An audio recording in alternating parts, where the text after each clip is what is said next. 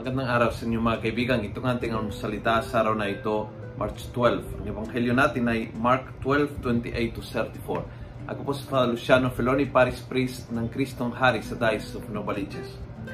Sabi ni Jesus at the end of the gospel of today, may may lalaki nagtanong sa kanya kung anong pinaka mahalagang utos. Sinabi ni Jesus, uh, you shall love uh, God with all your mind, heart, and soul, and spirit, and you have love you have to love your neighbor as yourself.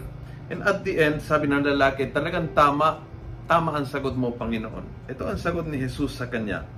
Sabi niya, Jesus approved this answer and said, You are not far from the kingdom of God. At yun ang nagustuhan ko, you are not far from the kingdom of God.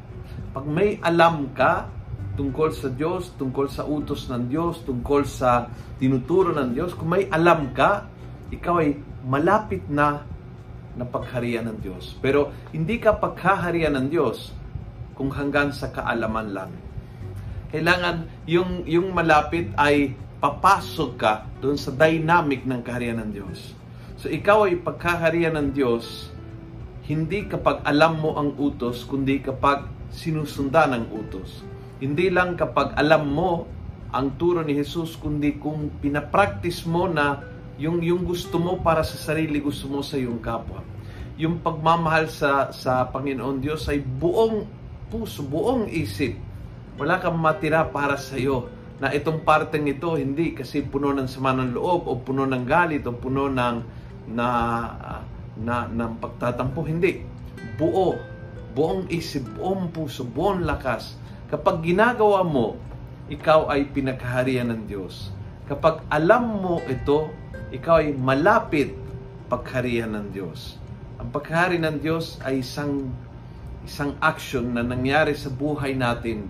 Pinayagan natin na ang ang isip ng Diyos, ang pananaw ng Diyos, ang damdamin ng Diyos, yan po yan naghahari sa ating puso, sa ating isip, sa ating energy, sa ating lakas.